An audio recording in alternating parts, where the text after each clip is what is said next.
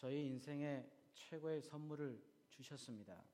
바로 그 선물은 예수님이 부활하셨다는 역사적인 사실입니다. 2000년 전에 우리의 죄를 위해서 십자가에 죽으시고 3일 만에 다시 살아나셔서 그 예수님이 지금 우리와 함께 하십니다. 그러기에 죽음도 우리를 건들 수가 없고 그 어떤 두려움도 우리를 주님에게서 빼앗아 갈 수가 없습니다. 주님이 다시 세상에 오실 때 세상을 떵떵거리며 살던 모든 이들은 영원한 심판에 두려워 떨지만 예수님을 믿는 저희들에게는 영원한 천국 생명으로 인해서 가장 기뻐하고 기뻐할 것입니다. 이미 저와 여러분은 죄와 사망의 모든 권세에서 자유케 된 이들이기에 어떤 죄악도 슬픔도 탄식도 눌림도 근심도 힘겨움도 우리를 가두어둘 수가 없음을 선포합니다. 죽음에서 부활하신 주님, 우리를 온전히 자유케 하신 우리 하나님 얼마나 감사한지 모르겠습니다. 어떻게 표현할 수 있겠습니까? 이 시간 우리 한번 하나님께 감사의 박수를 한번 올려드렸으면 좋겠습니다. 할렐루야! 아멘! 제가 말씀을 보다가요, 에베소서 2장 5절 6절이 생각이 났습니다. 우리 한번 에베소서 2장 5절과 6절을 한번 보았으면 좋겠습니다. 같이 한번 읽어볼까요? 2장 5절과 6절인데요. 읽겠습니다. 시작. 범죄로 죽은 우리를 그리스도와 함께 살려 주셨습니다. 여러분은 은혜로 구원을 얻었습니다. 하나님께서 그리스도 예수 안에서 우리를 그분과 함께 살리시고 하늘에 함께 앉게 하셨습니다. 네, 6절까지 잠시 읽겠습니다. 지금 바울은요, 5절, 6절에 보니까 저희들에게 놀라운 비밀을 말씀하고 있습니다. 주님이 십자가에 돌아가신 것은 나를 위해 돌아가셨는데, 그때 우리의 죄도 함께 죽었다는 사실입니다. 주님이 죽음에서 부활하실 때에 주님 혼자 살아나신 것이 아니라 우리도 우리의 생명도 함께 부활했다는 사실입니다. 그것만이 아닙니다. 주님이 부활하시고 하늘에 앉으셨는데 우리도 주님과 함께 지금 앉아 있다는 것입니다. 아니 목사님, 나는 지금 여기에 여기 앉아 있는데요. 하늘에 안 있는데요. 죽은 적도 없는데요. 내가 죽다가 살아난 적도 없고 아무것도 없는데 그게 무슨 말입니까? 바로 8절과 9절을 한번 읽어보고 싶습니다.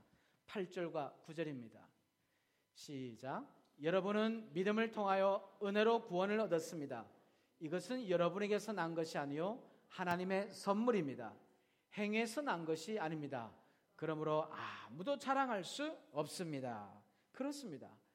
여기 나오는 이 믿음이 믿음이 앞에 말씀드린 그 모든 것을 가능케 했습니다. 믿음은 예수님이 나를 위해서 행하셨다는 그것을 내 마음을 열고 그대로 받아들이는 것이 믿음입니다. 예수님이 십자가에 죽으실 때에 내 죄도 함께 죽었다는 것을 내가 그대로 믿어버리는 것입니다. 예수님이 부활하셨을 때 나도 주님과 함께 죽음을 이기고 승리하셨음을 그대로 내가 받아들이고 인정하는 것. 그것이 믿음입니다. 그런 주님을 믿었을 때 어떤 결과가 일어납니까? 내가 주님을 영접하는 순간 나는 이미 주님과 함께 온 세상을 통치하시는 하나님의 자녀가 되는 것입니다. 6절과 5절과 6절에 사용되는 동사 있잖아요. 살리셨다, 앉게 하셨다. 그 모두는 과거형입니다. 내가 죽으면 가는 가면 그리고 앞으로 미래에 일어날 어떤 일 그런 것이 아니라 이미 예수님을 나의 주님이요 나의 구세주로 고백하는 순간 하늘의 권세가 나에게 쥐어지고 하나님의 능력을 가진 자로 나를 세워주셨다는 것입니다. 기뻐하십시오. 이것이 부활하신 주님이 우리에게 주신 영광입니다. 저와 여러분은 이미 하늘의 권세를 가지고 있고 이미 하나님 우편에 함께 앉아 있는 이들입니다. 세상의 모든 것을 다 가졌다고 한들 주님이 다시 오시면 그 모든 쥐고 있던 것들은 다 타버리고 없어질 것입니다.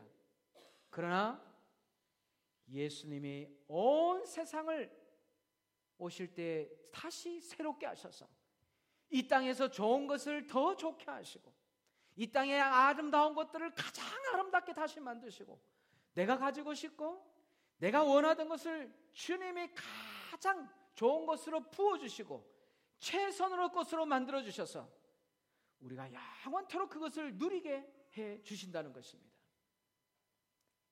그런데 그것을 누가 누릴 수가 있습니까? 그것은 바로 예수님이 부활하셨음을 믿는 저희들입니다. 기독교는요, 부활의 종교입니다.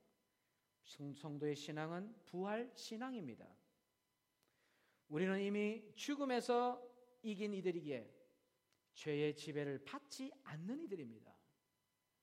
죄를 못 짓는다는 말이 아니라 죄를 안 지을 수 있는 존재라는 것입니다. 나는 원래 죄 짓는 죄인이 아니라는 사실입니다. 죄는 나에게서 떠나갔습니다.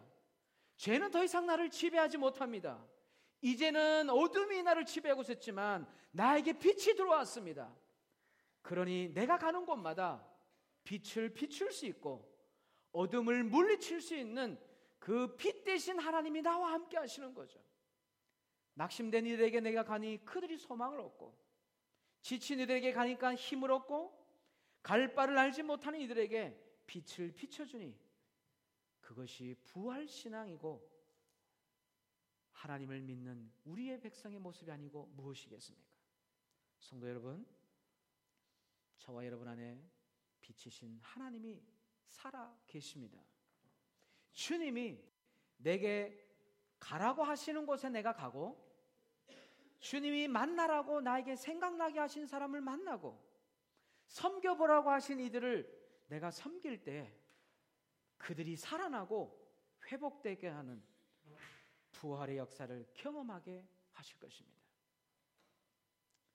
우리는 그냥 세상에 끌려다니는 무능한 이들이 아닙니다. 그들이 내게 돈을 준다고 그들 눈치 보고 기죽어야 할 그런 이들이 아닙니다. 세상을 이길 수 있는 능력, 지혜, 그들의 아픔을 품을 수 있는 사랑을 이미 가지고 있는 대안자들입니다.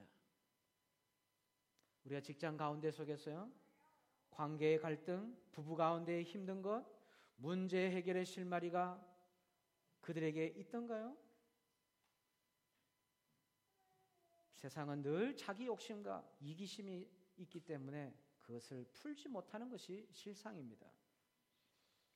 그렇다고 내가 열심히 하고 내 노력으로도 그것이 풀리지 않습니다. 그러나 나의 이 문제를 하나님에게 들고 가 보십시오. 하나님이 그들의 마음을 어루만져 달라고. 하나님 그들의 마음을 부드럽게 해 주세요. 이 상황을 성령께 해결해 주시라고 기도해 보십시오. 하나님, 내가 할 수 없습니다. 그러니 주님이 하실 수 있으니 지혜를 달라고 구해 보십시오. 그리고 그 문제의 현장으로 들어가면 어떻게 되겠습니까? 나도 모르게 내가 생각한 것과 전혀 다르게 우리 하나님이 되게 해 주시는 그런 것을 경험하면서 우리는 너무 놀랍니다. 내 계획도 내 능력도 아닌 하나님이 그들의 마음을 만지셔서 상황이 너무 쉽게 정리돼 버리는 것이 신기합니다. 이것이 부활 신앙을 가진 성도의 삶이고 기적이 아니겠습니까? 그러고 보면 부활의 신앙을 가지고 있는 성도의 삶은 기적이 상식이 되는 삶입니다.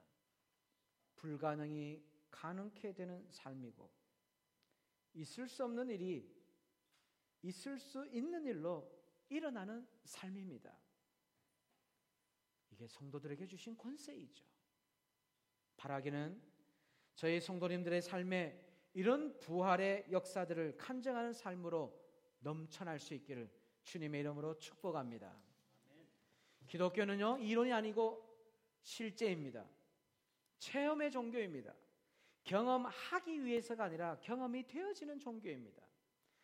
그러나 우리가 하나님을 경험하기 위해서 우리에게 필요한 것이 오늘 본문 말씀을 두 가지를 이야기하고 있습니다. 그 첫째는요,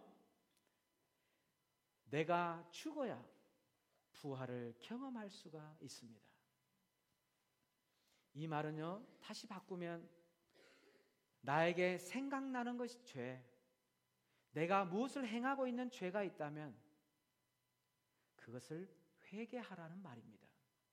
내가 죽어진다는 것. 성도는 죄에 대해서 이미 죽은 이들입니다. 죄가 죽었습니다. 나에게 영향을 미치지 않습니다. 오늘 본문 19절 상반절입니다. 한번 보십시오. 19절의 앞부분에 보니 죄도 함께 죽었습니다. 더 이상 죄가 나를 지배하지 못합니다. 왜냐하면 내 안에 주님께서 주인으로 계시기 때문입니다. 그러면 한 가지 고민이 생깁니다. 아니, 주님이 내 안에 계시면 내가 죄를 안 지어야 하는데, 어, 나는 여전히 또 죄 짓고, 어제도 죄 지었고, 방금도 죄 짓고, 또 그것 때문에 죄만 지은 게 아니고 죄책감도 들고, 낙심이 되는 건, 이런 것은 왜 그렇겠습니까? 그것은요, 우리가 이 땅에 사는 동안 내 이 육신의 몸을 입고 이 육신의 지배를 받기 때문입니다. 오늘 본문 20절을 다시 한번 보십시오. 그래서 내 안에 살고 계십니다. 내가 지금 육신 안에 살고 있는 삶은 내가 지금 육신 안에 삶을 살고 있다는 것입니다. 육신은 죄가 머물고 있는 좌죄 장소입니다. 육신이 갖고 있는 이상 우리 죄는 끊임없이 역사합니다. 그런데 나는 죄는 이미 죽었습니다. 그런데 죄가 머물고 있는 육신을 나는 갖고 있습니다. 내 영적인 상태는 하나님과 나와의 관계는 이미 주님과 함께 살고 있기 때문에 나는 이미 천국에 가 있는 이들과 같이 주님으로 인해서 기뻐하고 즐거워하는 삶을 살아가는 이들이 성도입니다. 내 영적으로는요. 그러나 내가 이 몸을 갖고 이 땅에 살고 있는 동안은 우리는 늘 육신과 계속해서 치열한 싸움을 하고 몸부림을 합니다. 내 육신의 몸을 입고 있으니까 숨을 쉬어야 살 수 있듯이 내 마음은 내 정력대로 살고 살아가고 싶어 합니다. 내 감정은요, 내 편한 대로 하고 싶어 합니다. 내 육신은 피곤하면 내 마음과 다르게 감정 컨트롤이 잘 안 됩니다. 내 마음은 아닌데 내 감정이 그냥 훅 가버리죠. 아이들과 아내를 사랑하지만 하루 종일 직장 생활하다 피곤해서 지쳐서 집에 왔는데 오자마자 아이들이 아빠 하면서 이것 이거 해주세요 저거 해주세요 이거 놀아달라 저거 놀아달라. 그것만도 괜찮은데 아내는 이것도 고쳐달라. 왜 이제 왔느냐고 저걸 왜안 했냐고 이러면 완전 남자는 그때 괴물이 돼버리죠. 미워서 그런 게 아닙니다. 나는 마음은 더 사랑하고 싶은데 나도 모르게 그냥 툭 돼버립니다. 지난 금요일에요? 아 이틀밖에 안 됐네요. 지금 kids 설교하러 갔죠 없었으니까 다행입니다. 아내가 kids 설교 뭐 자료 때문에 사무실에 큰 박스 없냐고 물어보더라고요. 그래가지고 설교 자료를 아마 이렇게 무덤에서 나오신 뭐 무덤 이렇게 뭐 만들려고 했던가 봅니다. 그래서 어, 제가 이렇게 제가 알죠. 그 kids 방에 보면 박스 좀 넣어두고 있는데 그런 큰 박스는 제가 없다고 말했습니다. 뭐 몇번 묻더라고요. 두 번, 세 번 얘기했어요. 아니, 두세 번 얘기한 것 같아요. 그러니까, 아니, 그런 박스 하려면 냉장고 파는 가게, 뭐 그런 큰 빅리 가거나 뭐 버우드 같은 구할 수 있을 텐데, 가게 가야 구하지 않을까라고 제가 말했어요. 아주 gentle하게. 그리고는 저는 아, 이 정도 하면 됐겠지 하고 잊어버렸어요. 그런데 어제 토요일 아침에 뭐 뭐 다 하고 난데 다시 뭐 설교 준비하셨나 봐요. 설교 준비하고는 다시 전화가 왔어요. 삐르르 또 왔어요. 그러면서 대뜸 하는 말이 사무실에 큰 박스 있냐고 또 묻는 거예요. 아, 이거 왜 이러지? 그래서 아 이게 꼭 이렇게 애명 네명 놓으면 좀 이럴 수 있겠다. 뭐 옆에 사니까 그럴 수 있는데 제 아내는 그렇지 않거든요. 근데 뭐 큰 박스도 있냐? 또 묻는 거야. 그래서 아니 내가 어제 말했지 않냐고. 이 말하면서 그러면서 어제 그 여러 번 얘기했다. 없다고. 그거 냉장고 그런 거는 다른 데 가야 된다. 있다고 얘기하면서 저도 모르게 막 짜증나는 투로 말을 막 제가 하고 있더라고. 제가 저를 보면서 막 하고 있더라고요. 그러면 그러니까 그말 듣은 제 아내는 아 예 하고 전화를 끊었어요 어, 그럼 끊었어 근데 끊고 나니까 제 마음이 되게 미안해지더라고요 상대방은 왜 그런 말투 이런 말 전혀 안 했어요 그냥 툭 끊었는데 제가 제가 제 스스로 막 하고 있는 걸 막 느끼고 있어요 내 마음과 이 말투는 지금 전혀 따로 지금 막 반응하고 있었습니다. 이 아주 순간의 작은 일인데요. 우리는 이렇게 연약한 존재입니다. 왜 연약합니까? 내 육신의 본성인 자아가, 내 에고가, 자아가 살아있기 때문입니다. 자기 중심대로 하려는 마음이죠. 그러니 내 육신과 감정이 편한 대로 주장하려고 합니다. 이게 죄의 본질적인 특징이죠. 하나님은 그런 나를 통해서 일하지 않으십니다. 우리 안에 계신 예수님은요, 우리를 위해 죽으시고 우리를 섬기기 위해서 자신을 주셨습니다. 내 안에 계신 예수님은 자기 중심이 아니라 철저히 상대방의 필요를 채워주는 섬김이었습니다. 보십시오. 내 안에 내가 예수님을 영접한 순간 예수님이 내 안에 계시잖아요. 내 안에 예수님은 본질은 섬김이에요. 근데 내가 육신의 몸을 입고 있어요. 내 육신은 자기 중심이에요. 그러다 보니까 섬김과 자기 중심이 있으니까 충돌이 일어납니다. 끊임없이 충돌이 일어나죠. 여기 충돌에서는 하나님이 일하실 수가 없습니다. 내가 온 세상의 모든 권세를 가지고 있는 하나님의 자녀도 자녀임에도 이런 충돌 상황에서는 아무 힘이 없는 거죠. 빛이 없으니까 어둠이 있을 뿐입니다. 그러기에 빛이 내 안에 거하시도록 어둠을 빨리 빨리 치워버려야 되지 않습니까? 그 방법이 뭡니까? 어둠을 지울 수 있는 방법, 죄를 지울 수 있는 방법은 회개입니다. 내가 중심이 되어가지고 내 중심으로 생각하고 내 중심으로 행동하고 내 중심으로 감정을 표현하는 것은 90% 이상이 죄의 결과일 것입니다. 아니 배고 배고프니까 빨리 밥 줘. 내가 피곤한데 나중에 하면 안 돼? 저 사람 왜 저래? 알아서 하면 좀 안 돼? 이런 표현들은 다 내 중심이죠.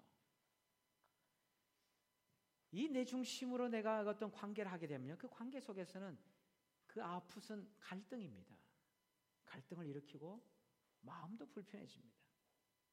내가 아무리 옳다고 생각하고 행동했는데 분명히 옳다고 행동했는데 관계는 이상하게 서먹해집니다. 왜냐하면 사실 내 중심으로 행동한 결과이기 때문에 그렇습니다. 하지만 하나님은 그런 상황 속에서 저에게 한번 나에게 한번 물어봐 줘라고 그렇게 원하시는 것 같아요.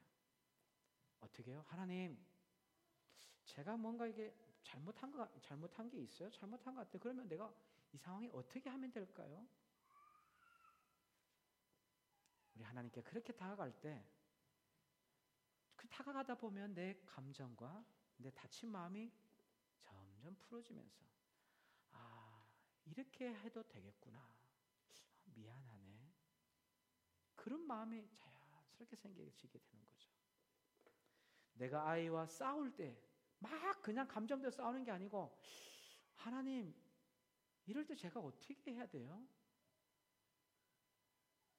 라고 할 때, 하나님이 순간에 내게 변화를 주시죠. 어떻게 주는지 모르겠어요. 상황마다 다 다르겠죠. 내가 내 힘을 뺄 때 하나님이 내 마음을 지배하면서 그 결과로 평강을 주시는 것이죠. 어제 그러고 난 뒤에 제가 전화를 몇 번 걸었습니다. 전화하는데 전화를 안 받네. 와, 전화를 안 받아가지고. 그 제가 또, 또, 또 딸한테 전화했죠. 같이 있으면 엄마 바꾸라고. 근데 딸도 안 받네. 이게 그 여자들이 다 자꾸 막 결정하고 막 하나 이래 했는데 그게 아니고 전화가 지금 안 되는 상황이었어요. 나중에 전화했어요. 전화하니까 아 이거 박스 냉장고 그 이거 하는 그런 데 있을 것 같은데 어떻게 할까요? 어 괜찮대. 교회에 있는 그 박스 그걸로 만들 수 있다는 거예요. 어 그러냐고 그 박스를 좀 갖다 달래. 어이구 그거 갖다 줄 수 있다고. 냉장고 박스 구하러 가는 것보다 쉽잖아요. Thank you 하면서 아이고 하나님이 그 마음 이렇게 바꾸셨구나 이런 생각하면서 막 그래서 박스를 세 박스 큰 박스 있어요. 세 개를 갖다 놓고 쓰레기 갖다 놓고 막 이래가지고 저녁에 막 이거 들고 막 힘들었어요. 막 이상하게 막 들고 가지고 좀 씻고 막 이래가지고 결국 집에까지 갖다 놨어요. 갖다 놓으니까 딱 보면서 박스를 아이고 큰 거 가오셨네 하면서 대뜸 조금 조금 있다 하는 대뜸 하시는 말씀이 아 교회에서 만들면 좋겠다. 이렇게 막 뚜껑 안 열렸습니다. 네, 이렇게 저는 제 가방 들고 쓰레기 들고 막 이렇게 또 이게 어제 또 우리 또 몽골 목장 또 쓰레기 뭐 이렇게 청소하고 쓰레기 또 남아 또 남았어요. 그 다초 제가 가져간다 그랬어요. 우리 집 큰 빈이 있으니까 이거 들고 막 크고도 막 겨우 막 이게 교회 저저 끝에 있으니까 막 들고 갔는데 교회에서 하면 좋겠대. 어이구야 교회에서 하면 좋겠다. 뭐 이렇게 얘기했어요. 속으로는 막 이랬는데 그러면서 다 같이 가자 이렇게 해가지고 저희 집에 애들하고 다 같이 10시 반에 밤 10시 반에 가가지고 1시간 좀 걸리는데 만드는데 딱 가가지고 거 가서 오 우리 뭐 예, 시영이 신났죠. 뭐 사무실 가는 이유는 정해져 있습니다. 가영이하고 신났어요. 와 간다고 막 좋아가지고 가가지고 바로 이제 아빠 심심해. 가자마자 심심해야. 이거 이거 이거 트는 거 있잖아요. 저희 집 TV가 없어서 그런 게 없었는데 사무실 생기고는 사무실 너무 좋아해. 그 TV 잠깐 틀어주고 아, 제 아내는 열심히 또 무덤 열리네 하고 막 만들고 막 그래 만들고 또 해피하게 밤 11시 반에 다 보따리 싸들고 또 집에 갔어요. 아, 제가 그날 아침에 막 했다 그랬으면 제 아내가 막 또 뭐 이렇게 했으면 뭐 오늘 이렇게 해피하게 안 왔을까? 뭔가 이렇게 냉기류가 막 사모님 목사님 뭐 싸웠나 뭐 이러면서 냉기류가 있을 것 같은데 애들도 눈치 보고 막 이럴 텐데 그게 아니고 자연스럽게 하나님 풀어가 주시요 제가 그걸 보면서 아 정말 나도 이 작은 하나에 별 수 없다. 뭐 건들면 팍 나오고 건들면 팍 나오고 이럴 순간에 아, 하나님 이 어떻게 해야 돼요? 이 순간에 그 마음이 싹 생각하니까 내 마음을 풀어주시고 상대방을 또 풀어주시는 걸 제가 또 한 번 경험하게 됐어요. 그 순간인데 하늘의 모든 권세를 가지고 누릴 수 있는 저와 여러분이 다 행할 수 있어요. 하나님 기도하면 들으셔요. 기도하면 안 되는 게 되게 하시고 문제가 해결되고 아픈 사람 낫고 애가 아픈 거 확 회복되고 그런 권세를 다 이미 주셨습니다. 하나님이 약속하셨는데 근데 문제는 내가 이 몸을 갖고 있으니까 내 작은 감정, 내 분노 이것 때문에 이 권세가 다 사라져 버리는 거예요. 주님이 비치니까 어둠이 있으니까 역사할 수가 없잖아요. 너무 억울하지 않습니까? 기도하면 역사하는데, 그러니까 내 감정 때문에, 내, 내 중심 때문에 막 관계 다 깨져버리고 엉망이 돼버리면 내 자아가 막 주장하는 것, 이거를 빨리, 가능한 빨리 회개하고 우리 돌아서십시다. 오래 갈수록 더 힘들어져요. 네. 우리는 이게 자존심이라는 게 있어가지고 서로 안에 이렇게 막 약한 거 건들고 이러면 더, 더 딱딱해지더라고. 딱딱해지기 때문에 부들부들하게 하셔야죠. 그렇게 하려면 내가 빨리 돌아서는 거죠. 하나님이 그를 돌아서게 해주세요. 그렇게 할 때요, 주님이 순종의 마음도 내게 주시고, 나는 순종의 마음 그전에는 없었어. 근데 하나님 이렇게 하니까 나도 모르게 순종해야지. 그래도 순종의 마음 주시고, 지혜의 마음도 주시고, 아이고, 뭐 교회에서 만들면 되겠네요. 이렇게 하면서 지혜의 마음도 주시고, 또, 아이고야, 그거 준비한다고 정말 이렇게 하루 종일 그것도 고민하면서 막, 저 같은 그냥 말로 때울 것 같은데, 막 좀 하고 오리고, 막 준비하고, 키즈 선생님들 설교 준비하는데, 일주일 내내 고민하는 걸 제가 이 세 분을 보면 다 보입니다. 또 막 얘기하고, 이만큼 준비하고, 그걸 보니까 극률의 마음도 제가 들고, 이런 마음들을 하나님이 주셔서 상황을 자연스럽게 풀어가시는 거죠. 내가 죽어야 천국이 열립니다. 내가 죽는 삶, 그것이 부활 신앙이요 승리하는 삶입니다. 두 번째는요. 내 안에 어떨 때 부활을 경험할 수 있습니까? 내 안에 예수님이 살 때에 살아 움직이실 때에 오늘 본문 19절 하반절을 한번 보고 싶습니다. 오늘 19절과 20절 안에서 19절 하반절에 보니까요. 나는 율법과의 관계에서는 율법으로 말미암아 죽어버렸습니다. 그것은 내가 하나님과의 관계에서는 살려고 하는 것입니다. 하나님을 향해서는 살려고 한다는 거죠. 또 한 구절 있습니다. 20절 하반절입니다. 네. 20절 하반절에 있으니까 이렇게 돼 있죠. 내가 지금 육신 안에서 살고 있는 삶은 나를 사랑하셔서 나를 위하여 자기 몸을 내어 주신 하나님의 아들을 믿는 믿음 안에서 살아가는 것입니다. 하나님과의 관계 안에서 살아가는 것이고 주님을 믿는 믿음 안에서 살아가는 것입니다. 예수님과 함께 내가 살아가는 사람의 모습을 보여주죠. 예수님과 함께 살아가는 사람의 특징이 있습니다. 그것은요, 자유입니다. 한 번은 저희 사무실 앞에 맥도날드 있지 않습니까? 맥도날드 아주 장사가 잘 되는 곳입니다. 저는 안 될 줄 알았는데 엄청 장사가 잘 됩니다. 한 번은 전심 때 맥도날드에 그 배가 고파서 이제 먹으러 이제 걸어서 갔습니다. 버닝 그 기퉁이 막 비밀 길이 있습니다. 걸어가 가지고 했는데 진짜 사람이 점심 때 많았습니다. 정말 바글바글해요. 그러니까 제가 점심 때 이렇게 하, 맥 이게 딱 하면 또 싸게 나올 때 있잖아요. large chips 1불 뭐 이렇게 이렇게 막 앱을 이용하면 1불 먹고 먹고 이럴 수 있잖아요. 햄버거를 떡 시키고 기다렸는데 한 자매가 열심히 일하는 겁니다. 제가 그 자매가 너무 예뻐가지고 한참이나 지켜보았습니다. 제 번호 들고 있다가 막인데 그 자매가 번호를 부르는 사람은 아니야. 막, 막 주는 사람이에요. 그런데 그 제가 제 번호에서 제가 햄버거를 들고 그 뒤에서 제가 놓고 또 한참을 봤어요. 사람이 워낙 많기 때문에 제가 자기를 보는지 잘 모를 것 같았어요. 그래서 제가 얼마나 그 열심히 한지 그래서 이 사람이 진짜 열심히 하는지 열심히 하는 척 하는지 확인하고 싶어 제가 한 20분인가 30분 동안 계속 들고 지켜봤어요. 와 어떤가 스토커 수준이죠. 막 지켜봤어요. 근데 가만히 보니까요 그 자매는 지금 일을 즐기고 있다는 결론이 나왔어요. 5분 정도는 할 수 있어요.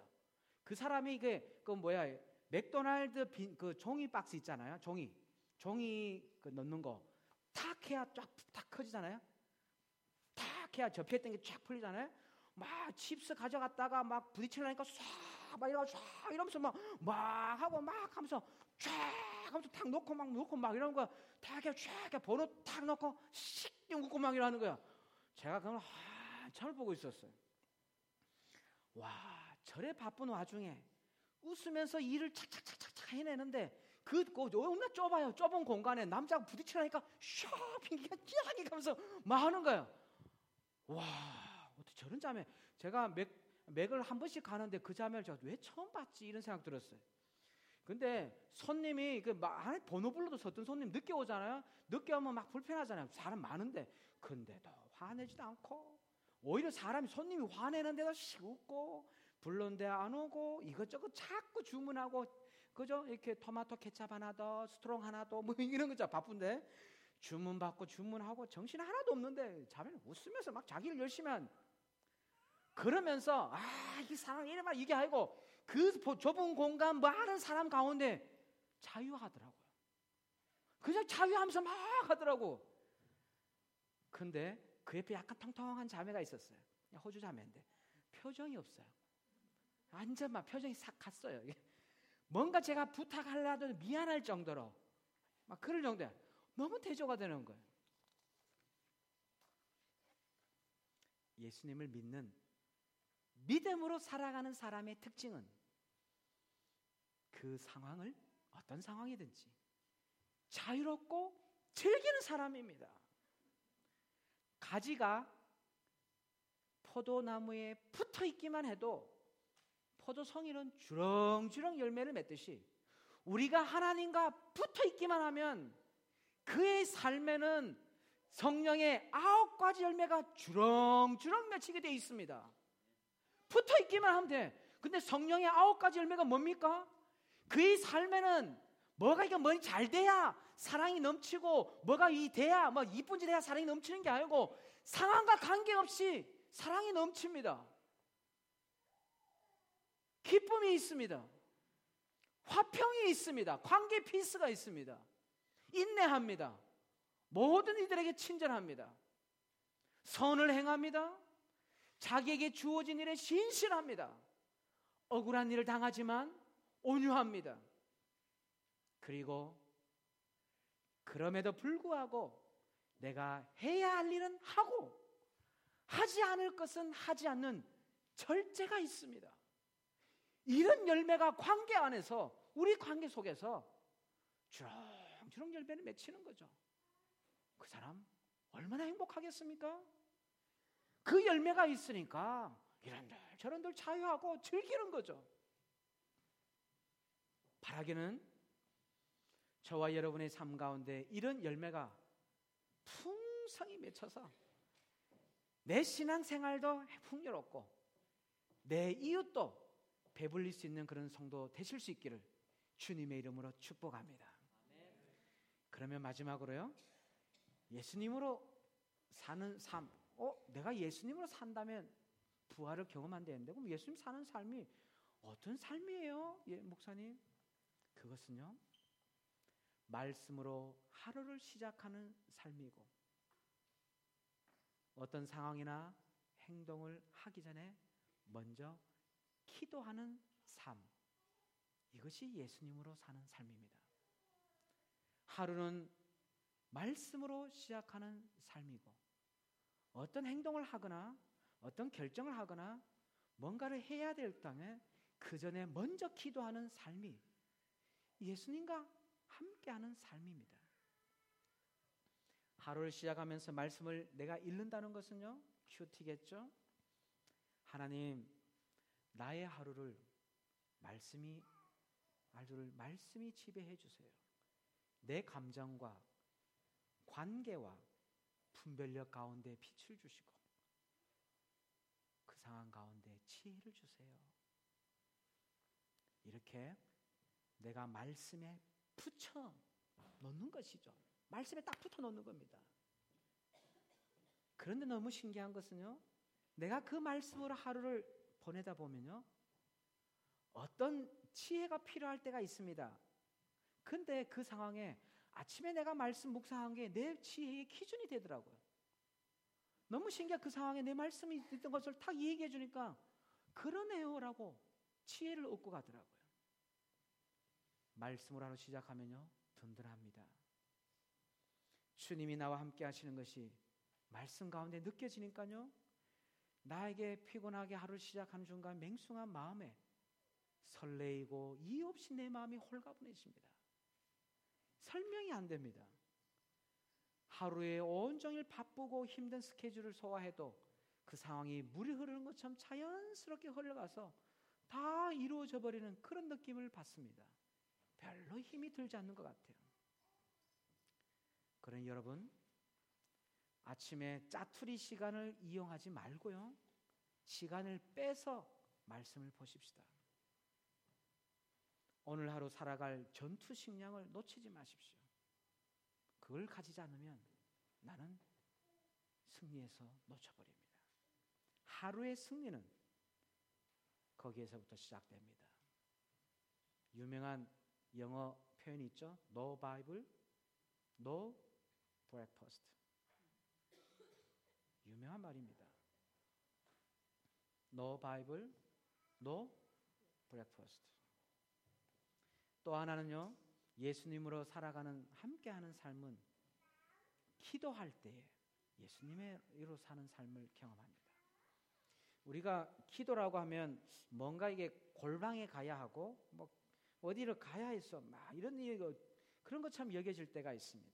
하지만 기도는 하나님과 대화다. 그냥 이야기하는 거다라고 생각하면 좀 더 자유로워질 것 같습니다. 눈을 뜨고 하든 뭐 기도를 눈을 감고 하든 그건 둘째 치고요. 내게 어떤 어려운 상황이나 아니면 애매한 상황이 올 때 내가 이것을 해야 하나? 아니면 저걸 해야 하나? 이런 결정해야 될 때. 화가 지금 나는데 그냥 화를 내버릴까? 말까? 이런 순간에. 갈까나 말까나 이럴 때. 그 순간에 하나님과 대화하는 것이죠. 하나님, 어떻게 해야 됩니까? 하나님과 상의하는 거죠. 이게 바로 일상 기도입니다. 이런 단어가 있는지 모르겠습니다. 그냥 제가 그냥 표현했어요.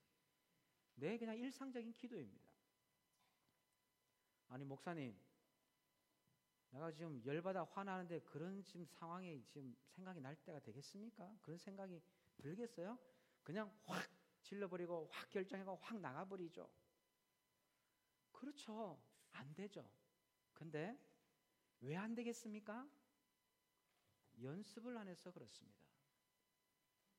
그러니 우리에겐 그걸 하려는 연습이 필요합니다. 내가 하려는데 전혀 생각도 안 하고 안 된다는 것은요, 사실은 내가 그 전에 말씀이 없었고 기도가 없었다는 증거입니다. 목사님 안 돼요라고 하는 것은 스스로 그걸 얘기하고 있는 겁니다. 그런데요, 잘 내 삶을 한번 돌아보십시오. 어떤 집회나 어떤 옛날의 수련회나 아니면 은혜를 받은 상황이 있어서 내가 말씀과 기도를 좀 하고 있을 때는 그런 그런 걸 쌓여 있을 때는 내가 어떤 상황 왔을 때 그것이 쑥 통과하게 됩니다. 그리고 화를 내기보다도 그럴 수 있겠다라고 절제하면서 갑니다. 근데 그런 것이 나에게 없을 때는 그 순간에는 그냥 내 마음이 표현돼 버리죠.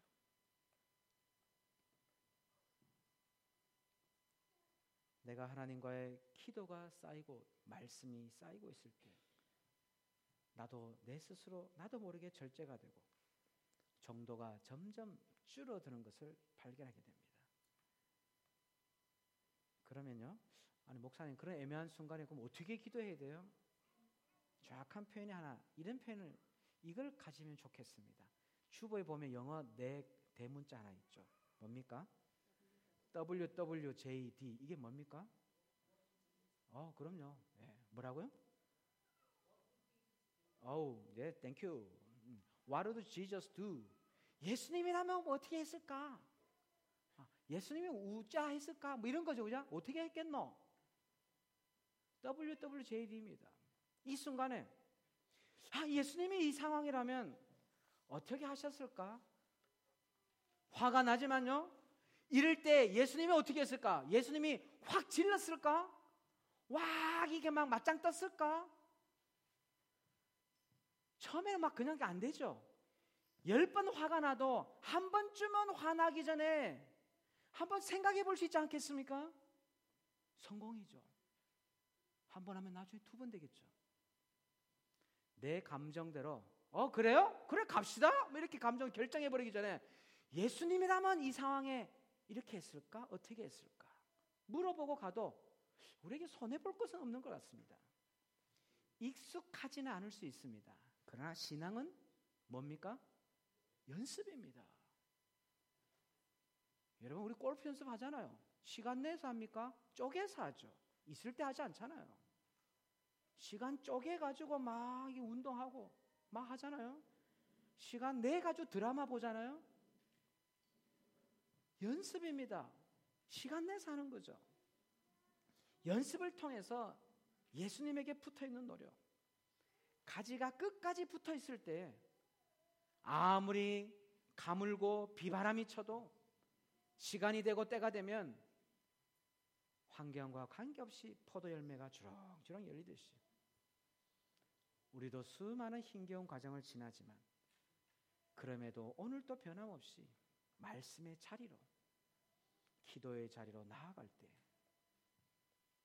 내 영혼과 우리의 상황을 새롭게 변화 주실 것입니다. 그러게 주님과 연합해서 살아가는 성도는 그의 삶에는 신기하게 여유가 있고 자유롭습니다. 많은 것을 가지진 않았지만 풍요롭고 남을 부유케 하는 넉넉함이 있습니다. 그것이 바로 부활 신앙입니다. 사랑하는 성도 여러분, 예수님을 믿을 때 하나님은 우리 안에 살아 역사하십니다. 하나님은 하나님의 권능을 드러내기 위해서 우리의 삶을 사용하기를 원하십니다. 하나님은 우리를 쓰기를 원하시고 우리도 쓰임 받기를 원하지 않습니까? 하나님 우리에게 많은 것 모든 걸 다 주셨어요. 우리가 쓰임 받기 위해 우리가 한번 예수님을 몰라서 아니면 그가 지혜가 없어서 신음하는 한 영혼을 붙들고 그 사람을 위해서 한번 이렇게 기도해 보십시오. 예수님, 예수님이라면 이 상황에 그 영혼을 왜 어떻게 하셨습니까? 어떻게 하시겠습니까? 이렇게 한번 물어보십시오. 예수님이라면 이 상황에 관계가 힘든데 어떻게 하겠습니까? 주님에게 한번 조용히 한번 물어보십시오. 그럴 때 주님이 나에게 주시는 그 마음으로 한 발자국 한 발자국 한번 가보십시다. 분명코 저와 여러분의 기도를 통해서 그도 살아나고 나도 살아나고 그 가정이 회복되고 우리가 함께 회복되는 부활의 역사를 일으켜 주실 줄을 믿습니다. 마지막으로요. 고린도후서 6장 6절에서 10절인데요. 우리 이 구절을 한 다섯 구절이긴 한데 같이 한번 읽어 보았으면 좋겠습니다. 고린도후서 6장 6절부터 10절인데요. 읽어 볼까요? 시작. 또 우리는 순결과 지식과 인내와 친절과 성령의 감화와 거짓없는 사랑과 진리의 말씀과 하나님의 능력으로 이 일을 합니다. 우리는 오른손과 왼손에 의의 무기를 들고 영광을 받거나 수치를 당하거나 비난을 받거나 칭찬을 받거나 그렇게 합니다. 우리는 속이는 사람 같으나 진실하고 이름 없는 사람 같으나 유명하고 죽는 사람 같으나 보십시오. 살아 있습니다. 징벌을 받는 사람 같으나 죽임을 당하는 데까지는 이르지 않고 근심하는 사람 같으나 항상 기뻐하고 가난한 사람 같으나 많은 사람을 부유하게 하고 아무것도 가지지 않은 사람 같으나 모든 것을 가진 사람입니다. 아멘. 바라기는 이번 한 주간도요 항상 기뻐하면서 남을 섬기고 나눠주고 나눠줘도 예수님이 나와 함께 하시니 내 영혼도 배부르고 그들도 부유케 하는 멋진 신앙인이 되시기를 주님의 이름으로 축복합니다. 이제는 우리 주 예수 그리스도 내와 하나님의 사랑하심과 성령의 교통하심이 다시 한 번 더 내가 죽고 그리스도만 사는 삶을 결단하며 주 앞에 나아가기를 사랑한 결단하는 사랑하는 성도들 머리 위에 흩어져 있는 우리 성도들 머리 머리 위에 그리고 성교를 갔다 와서 다시 한번 주 앞에 결단하는 사랑 결단하는 우리 성교팀 머리 머리 위에 이제부터 항상 함께 있을지어다. 아멘.